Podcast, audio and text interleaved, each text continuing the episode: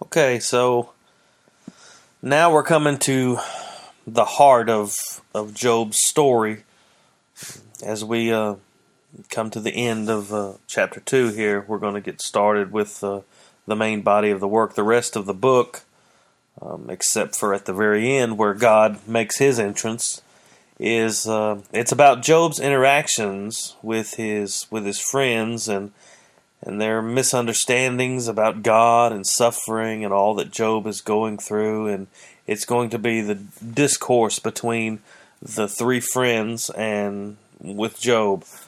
Um, the remarkable thing, well, to me, about the whole book of Job is that we read the advice and the, the opinions of his three friends, uh, Zophar, Bildad, and Eliphaz, and uh, why someone's mom would name them those names, I have no idea. But because we have the information that these characters in the narrative don't have, uh, we know that they're wrong in what they're saying to Job.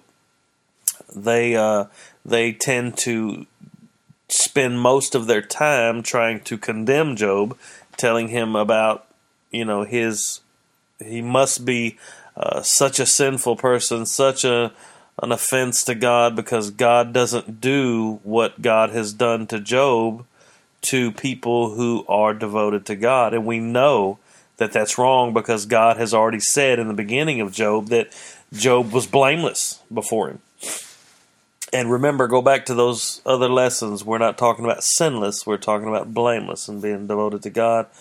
Um, but the scary thing about this whole process that Job and his friends go through is that much of the advice they give Job is the same advice that we as believers are tempted to give people who are in the midst of their suffering.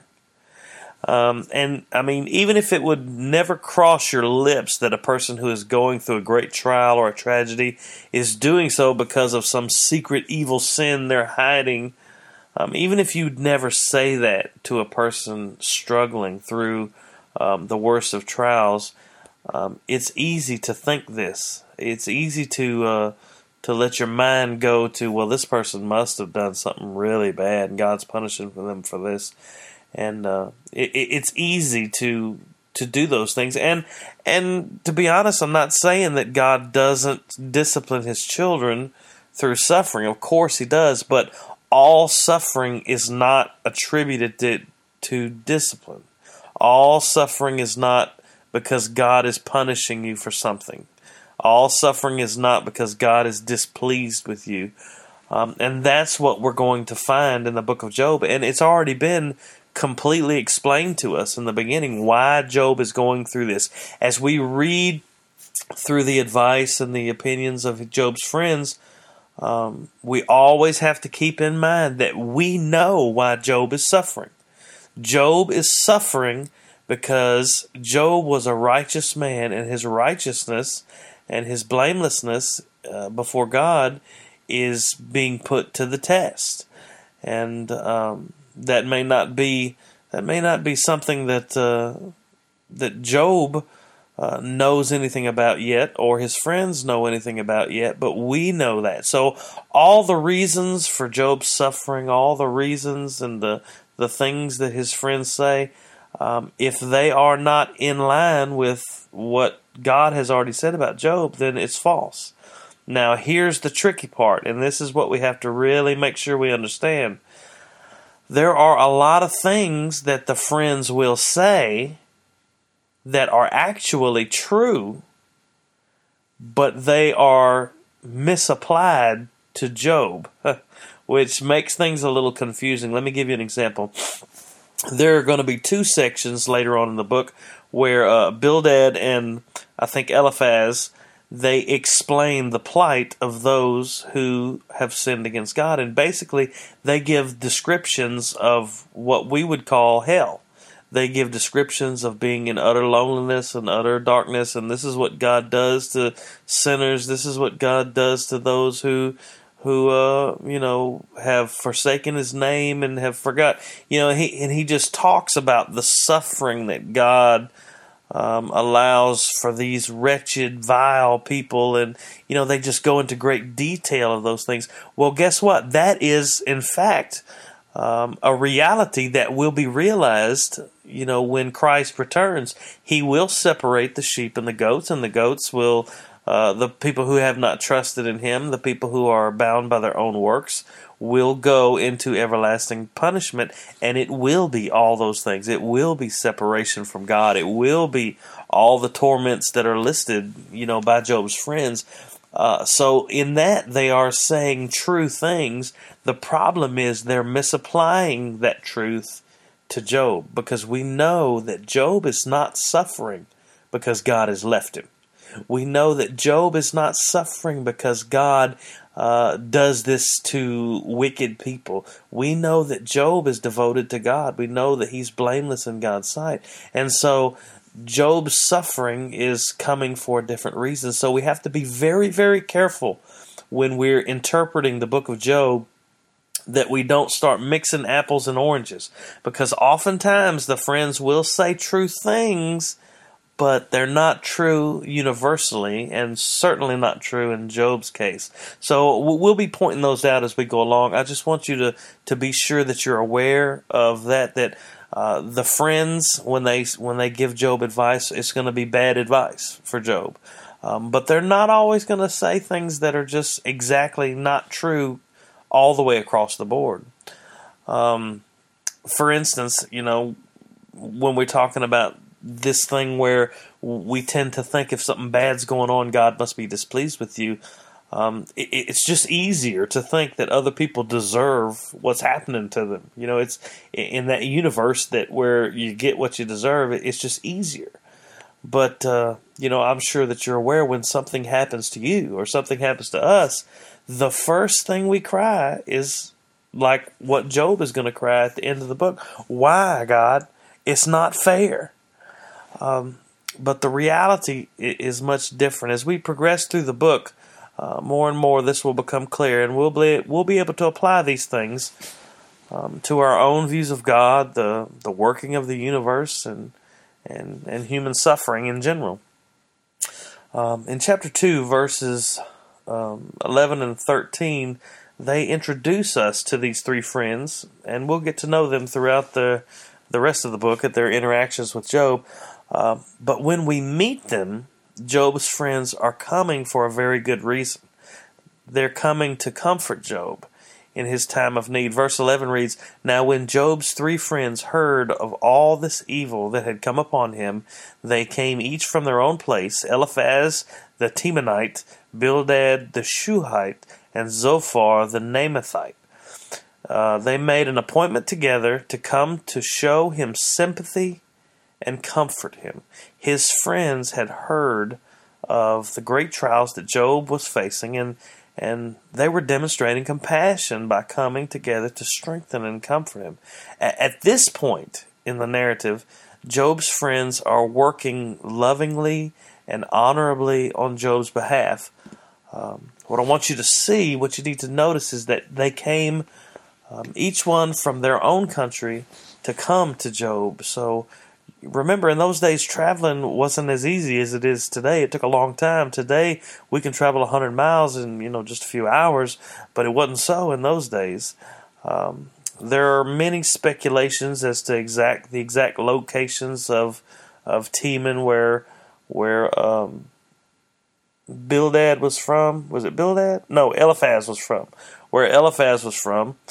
Um, you know the the city in Edom, and the, there's different locations that are talked about for the Shuhites and Naamathites. But the point is that these men came together um, for the specific purpose of helping Job, and they came from their own lands, which was which would have entailed a uh, a good journey. So uh, they were coming for good reason. They were showing compassion. So even though we're going to see that their theology is all screwed up, we're going to see that their ideas about suffering and who God is and how God operates is all messed up. Um, let's take a minute at the beginning of this narrative just to give them the benefit of that and show them that, you know, when they first came, they were coming because they cared about Job and they wanted to They wanted to comfort him, even in the midst of of his most horrible suffering. Uh, Job had people around him who loved him enough to to make this journey to help him. Um, the text says that they they made an appointment together to come. This wasn't just a hey, we're gonna go through there anyway. Let's stop and see if Job needs anything. We ought to check on him. Um, they got together and made an appointment, especially that they would meet together and go see their friend Job in his suffering. Um, he is in the greatest dire need, and they understood that what he needed was comfort and support. Um, so far, Job's friends seem like they have uh, they seem like they have the right heart and motive for coming to Job. Um, of course, we know that uh, this is going to change rather quickly, but but here in this passage, they are they're right where they should be, and they're doing what brothers in the faith are supposed to do. Uh, they're coming to help. They're coming to uh, try to bring comfort. The text tells us definitively why they decided to get together and come to Job. It says they wanted to show him sympathy and comfort him. No matter what we think about the friends, and uh, you know, if you're familiar with the book, you know about some of the advice they're going to give later on.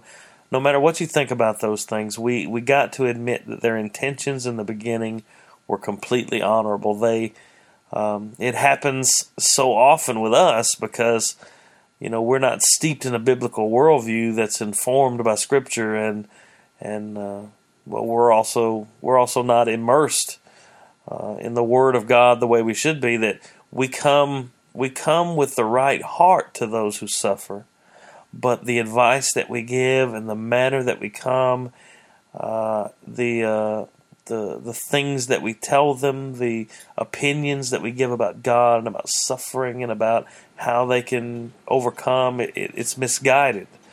Um, so even though we may come with a right heart and right motive, it's important for us to understand that we have to have a right theology about who God is, how God operates, and uh, what suffering is, and and why we we suffer. Uh, it's easy to let the philosophies and psychological assertions of the world filter into our Christian counseling and and mar the whole the whole process. I can uh, I can remember having an interaction with a woman who was a certified Christian counselor. I mean, this is what she did for a living. She had advanced degrees in counseling and was part of a panel discussion uh, that I had, which was was broadcasting and. Uh, you know, this uh, there were a few of us that were pastors, and some were writers and professional people. And the reason I remember all this in the in the context of this passage in Job is is because her counseling methods and her insights seemed to be, and this is just my opinion. You know, I don't know her mind, but it seemed to be based all in philosophy and psychology.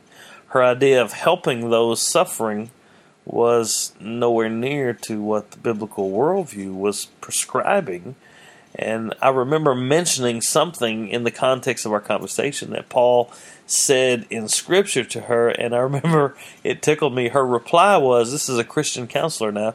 Her reply was, Well, Paul said a lot of things that I don't necessarily agree with. And I was thinking, wow, a Christian counselor.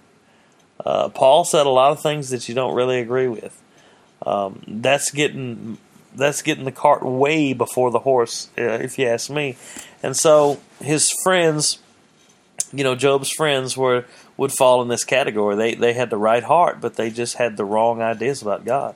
Now, I don't think most believers would go to the extreme of saying, "Well, you know, there's a lot of things Paul said that I don't agree with," but we got to keep it in our minds. We got to keep our minds and our hearts um, saturated with the Word of God, and that that includes what Paul wrote in the New Testament. So um, we have to do that so that we'll be ready to give biblical answers to the tough questions. I uh, I'm recently uh, recently was hired, and I've been working part time as a chaplain in a hospital, and those questions are coming up and you have to be able to give biblical answers. You can give the same old cliche, the same old patent answers, the same old things to someone who's just lost a loved one, but you to to um, to express the mind of God, the Word of God, and to give the comfort that only God can give, um, you have to be able to give His word about what is going on, not just what I think or my opinions or what I think He's like, but what He says. Um, but you know, we're getting off track here. First things first, you uh, you may be thinking that you aren't equipped to do anything like that. You, um, it's possible that you, you know, that you're concerned that you are not ready to give answers firmly based in a biblical worldview. You may not even know what I'm talking about when I speak of those things, but but that's all right. We're we're getting way way ahead of ourselves. We're we're just in the you know the early stages of the book of Job. So let's look at what these friends do in this passage, and I think that'll be instructive for what our response to those hurting brothers and sisters should be. Uh, verse 12 says, And when they saw him from a distance, now remember they're coming from the journey, when they saw him from a distance, they did not recognize him, and they raised their voices and wept, and they tore their robes and sprinkled dust on their heads toward heaven. The the three friends here, they're they're coming toward Job, and when they see him, they don't even recognize him because his appearance has changed. Not only has he lost everything that he loves, um, which would have definitely changed his countenance, I'm sure. But the physical suffering of the boils from his head down to his feet and the constant scratching with the pottery shards probably disfigured him uh, to such an extent that that he looked like a big sack of hamburger meat.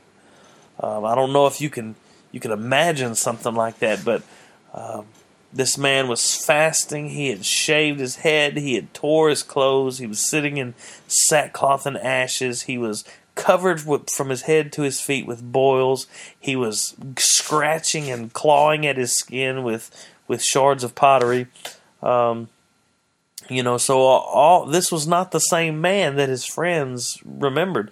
The last time they saw him, he was probably well fed, happy, surrounded by people, you know, uh, life going on in his house, you know, his children, his servants, the animals, the, the all those things. Uh, he was probably intricately involved in his business ventures and and going to and fro doing those things, and you know, but uh, they also probably uh, they they must have remembered his devotion to God and had seen that devotion played out in his life um, because God Himself says Job was a blameless man. But uh, as they, they came a little closer, now what they saw here was a broken man, a man whose very skin bore the marks of suffering and agony. He uh, he probably looked like a leper or a beggar who people would be afraid to speak to on the side of the road.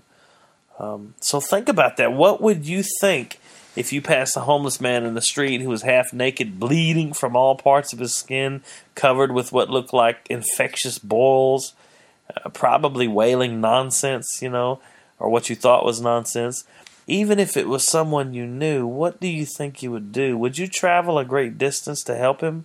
Would you finally go to him? Um, what would you do? And and here we see that Job's friends got it right.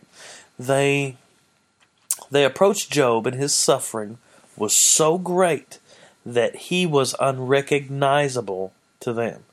The sight of him probably shocked and, and appalled them. Uh, I, I, it would have been it would have been frightening, really. So what did they do? They did what any brother should do with his brother. The text first says that they raised their voices and they wept. Then they tore their own robes, signifying their mourning with Job, and threw dust over their own heads. You see, they had come there to comfort Job, but sometimes the best thing you can do is just mourn with those who mourn. Just like it says in Romans twelve fifteen, it says, Rejoice with them that do rejoice, and weep with them that weep. Um, this is what Job's friend did. They they simply suffered with him. Um, they were just there. Um, like I told you, I, I've been working as a chaplain, and you know, I've although I've had many experiences with people in church who are grieving and mourning through suffering and loss. Uh, the the chaplaincy is a is a new calling for me. The the one thing that I do know is that busting into somebody's hospital room after they've received hopeless news and telling them that everything's going to be okay with a bunch of spiritual cliches is the absolute worst thing that you can do. Um, sometimes things are just not okay. And we live in a world where things are not okay. Uh, when a family's just lost a loved one and is in the midst of their mourning process, it's just ridiculous to think that you can go in with great words of will, wisdom and tell them, hey, everything's okay. Um, in that instance, everything's not okay. Um, they are experiencing, someone going through that is experiencing a grief that hurts. Um, it hurts the same way a blow to the gut hurts. In these instances, uh, the best thing that a Christian can do is just be there, is to suffer with them and mourn with them let them know that you are there, that sometimes silence is the best thing that you can offer them. There's no there's no simple magic phrase that's going to make the hurt go away. Um, there's just a time for you to sympathize with them and bring them the comfort that God's word offers, but there's also a time just just to simply weep and mourn with them and to come alongside them. Um, this is one of the few things that Job's friends got right. They showed up probably having rehearsed all the grand and glorious advice they would give Job to counsel him through all the suffering he's experienced, but when they finally laid eyes on the man, there was absolutely nothing they could do but mourn with him. They could, uh, they just couldn't do anything but wail and cry. They could do nothing just but let him let him know that they were there and they were hurting for all the things that he's gone through. Um, when we think about, well, when I think about our ministry to other people as believers, one of the things that that we always come face to face with is that it's messy and it hurts. It uh, it almost it's almost never neat and tidy, and it's surely never easy. Um, it's not it's not just about having the right answers to all the questions or explaining the right processes, which will help you get through all the pain. It's about coming alongside those who suffer and living life with them. It's it's about lifting them up out of their pain by investing your life into their pain. I don't know if that I don't know if that makes sense. Um, and it's it's a whole lot harder than just simply giving advice. I mean, if all you did was give advice, I mean, you're just the answer man.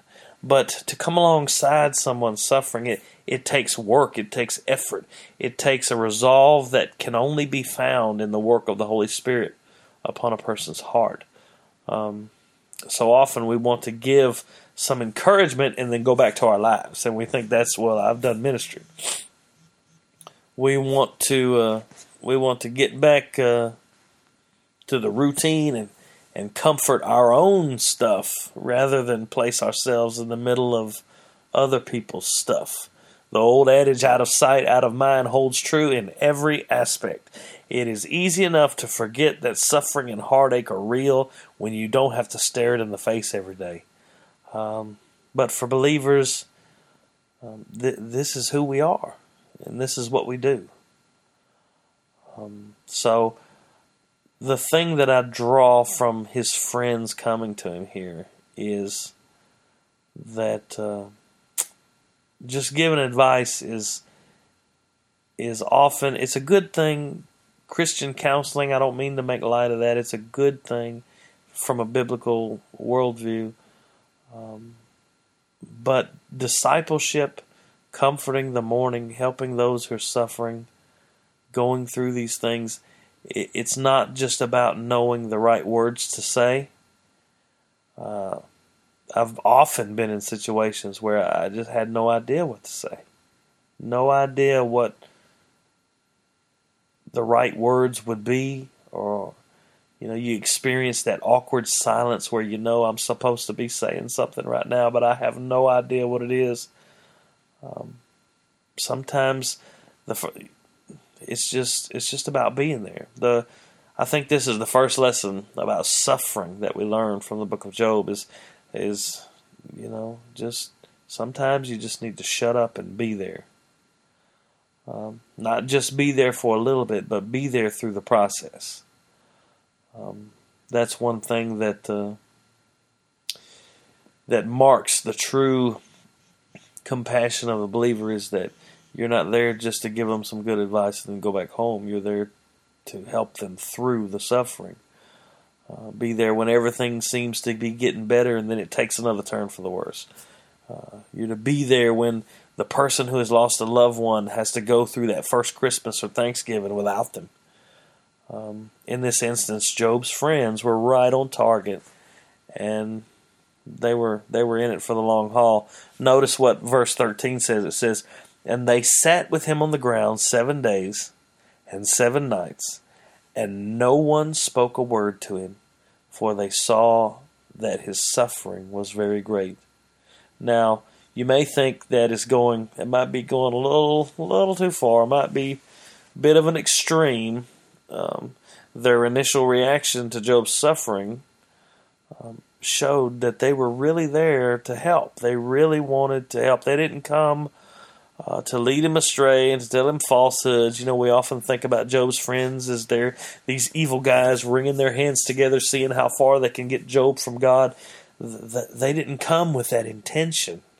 They came to suffer with him and they came to comfort him. For seven days and nights they sat with him, they cried with him, they mourned in sackcloth and ashes with him. Uh, for seven days and nights no one said a word, and that is exactly what being there means. These three friends had their countries and probably their own families and businesses and they left those things to come and sit in silence with Job for a whole week. Notice the reason given in the text why they sat in silence so long. It says it was because they saw that his pain was great. So here's the point they saw that his pain was great, probably greater than anything they had ever seen before. They were so shocked at his appearance that they didn't even recognize him. And so, what was their tactic? They came and they just sat there with him for a week. The point of all this is it's about love. We are to love the brethren, we are to love the lost, we are to love those who are hurting. Jesus said that if you loved him, you would love that you would love the brethren. This is how the world will know that, that you are my disciples, that you love the brethren. In this instance, Job's friends were demonstrating their love for him. Now, now we know that they're going to quickly go down the wrong path with their advice and they're going to quickly start giving bad opinions and a warped worldview to Job. But here, I, I think they were on the right track. They were taking the time to invest themselves into Job. They were taking the time to suffer with them and sympathize with them. At this point, trying energetically to, you know, comfort him, it would probably have just made his suffering worse. So the question for us is whose life are you investing in? Uh, one of the last things Jesus told his followers is to go and to make disciples. And part of that process is walking through life with those that we're discipling. Discipleship isn't teaching a class. Is it? It isn't sitting and learning in a class. It is. It is um, a relationship between believers um, that includes when we're when we're suffering. Discipling isn't just about teaching facts or belief. It's about joining our lives with those whom we're discipling. It's about comforting those in pain and ministering to the suffering, even if that means sitting quietly for a whole week at a time.